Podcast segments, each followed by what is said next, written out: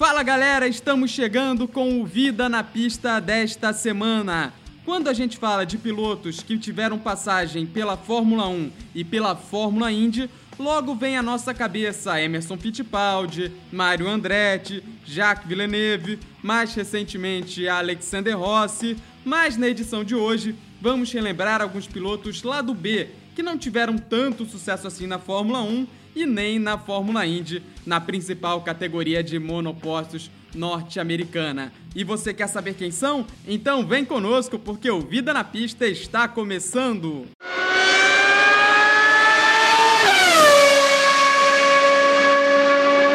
Vamos abrir a nossa lista falando do piloto sueco Stefan Johansson. Ele pilotou na Fórmula 1 entre os anos de 1980 e 1991 e marcou 12 pódios ao longo de sua carreira. Ele também teve passagem por grandes equipes como Ferrari e McLaren, mas ao longo de sua trajetória não conseguiu nenhuma vitória na principal categoria do automobilismo mundial.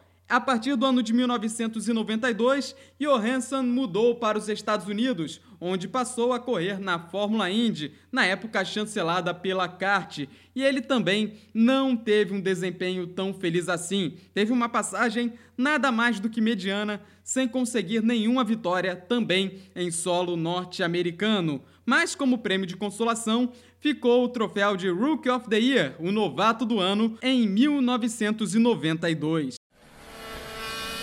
Box, box, box. De sueco, vamos para italiano. Vamos falar de Massimiliano Papis, mais conhecido como Max Papis. Ele correu na Fórmula 1 em apenas um ano, 1995, quando fez sete corridas pela equipe Footwork. A partir de 96, ele foi para a kart correr pela equipe Aciero Wheels, uma equipe mediana. A chance dele mesmo veio em 1999, quando passou a substituir Bob Rahal na equipe chefiada pelo tricampeão da categoria. E ele foi bem. Entre 2000 e 2001, ele conseguiu três vitórias em sua carreira. A partir de 2002, ele deixou a equipe real e começou a perambular por equipes medianas, como a Sigma, a Fernandes e a PK Racing. No entanto, o Papes é mais lembrado pelos fãs brasileiros, além, é claro, de ser genro do Emerson Fittipaldi, pela US 500 de 1999, quando ele estava próximo de conquistar a sua primeira vitória na carreira. Era a última volta. Ele havia recebido a bandeira branca, só que depois da penúltima curva, ele ficou sem combustível e foi ultrapassado pelo piloto brasileiro Tony Canaan, o brasileiro sim, que acabou conquistando naquela ocasião a primeira vitória de sua grandiosa carreira. E é claro, gerando aquela narração icônica do Theo José, o não perde, perde, perde sim, que a gente vai relembrar agora.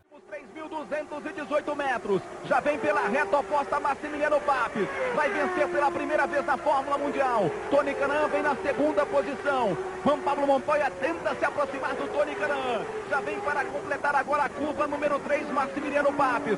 Vai contornando a curva número 3. Vai ganhar a reta dos boxes pela última vez. Não! Perde, perde, perde. Passa, passa Tony, passa Tony, passa Tony, passa Tony, passa Tony. Não! Perde mais Tony Canan!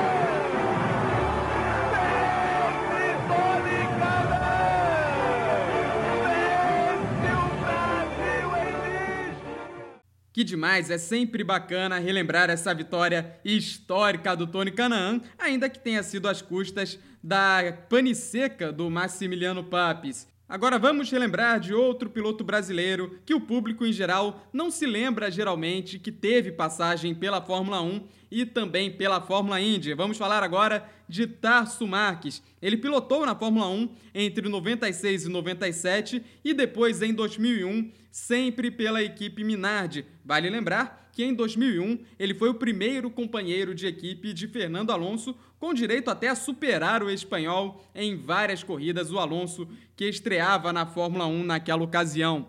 Entre 99 e 2000, o Tasso Marques teve a sua primeira passagem pela kart, na época da cisão kart IRL, era a Fórmula Mundial aqui no Brasil, com direito, inclusive, à passagem pela grande equipe Penske no ano de 1999. Infelizmente, a equipe de Roger Penske não vivia um bom momento naquela época e o Tarso Marques não conseguiu grandes resultados. Em 2000 ele foi para a Dale Coyne, onde também teve um desempenho apagado. Ele retornou a kart, que agora já se chamava Champ Car, entre 2004 e 2005, novamente pela equipe Dale Coyne, mas sem conseguir grandes resultados, mas fica marcada, fica o registro da passagem de Tarso Marques, piloto brasileiro, pela Fórmula 1 e pela Fórmula Indy. E eu digo, ele mesmo não tendo tido desempenhos grandiosos, satisfatórios, não estava lá por acaso. Era um grande piloto sim, tanto que superou o talentoso Fernando Alonso em várias oportunidades no ano de 2001 e tem seus méritos por ter conseguido chegar a duas grandes categorias do automobilismo mundial, as maiores categorias de monopostos do automobilismo mundial.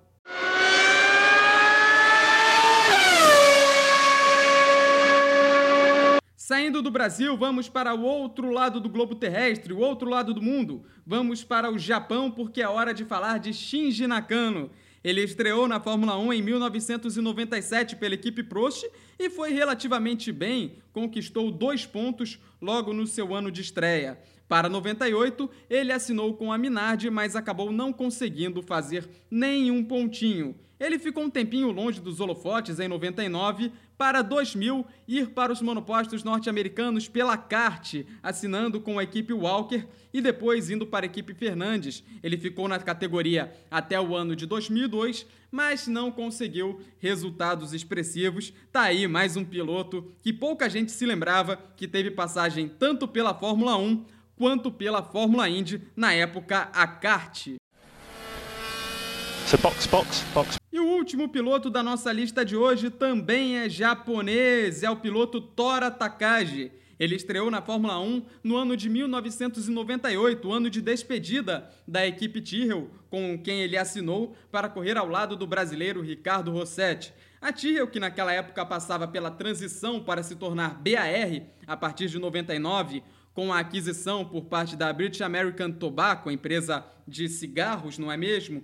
É, a equipe não tinha um bom orçamento para aquele ano, tinha um carro fraco com desempenho ruim e nem o Rossetti nem o Takagi conseguiram grandes resultados. Vale lembrar aqui que o Takagi, principalmente em treinos classificatórios, superava constantemente o piloto brasileiro Ricardo Rossetti. Em 2000, ele fez uma breve passagem pelo automobilismo japonês para 2001 ir de vez para os Estados Unidos para correr pela kart e teve um desempenho mediano correndo pela equipe Walker, que já não era mais a equipe de frente de pelotão dos anos 90, mas ainda tinha um orçamento, um equipamento honesto para garantir o piloto japonês no meio do pelotão. E a partir de 2003, ele migrou para a IRL, o primeiro piloto que a gente fala aqui, que teve passagem também pela IRL. Ele migrou para a categoria com a equipe Monan, no lugar do Tony Canaan, que nessa transição de kart para IRL acabou indo correr na Andretti Green naquela época. O Tora Takagi, portanto, substituiu o brasileiro na equipe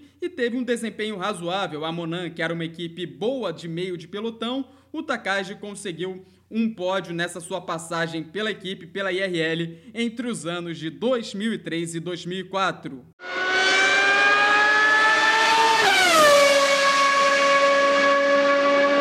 E você se lembra de mais algum piloto lado B que tenha corrido tanto pela Fórmula 1 quanto pela Fórmula Indy que não seja muito lembrado, não tão lembrado quanto Emerson Fittipaldi, Jacques Villeneuve, Mário Andretti e outros tantos grandes talentos que passaram pelas duas maiores categorias de monopostos do mundo, manda a sua sugestão pra gente. Nosso Instagram é arroba canal do Dávila. Procure a gente também no Facebook, arroba canal do Dávila também, que a gente, é claro, está sempre aberto para receber a sua sugestão, o seu feedback e também suas reclamações, por que não? Já que ninguém é perfeito, não é mesmo? Bandeira quadriculada na edição de hoje do Vida na Pista. Muito obrigado pela sua companhia.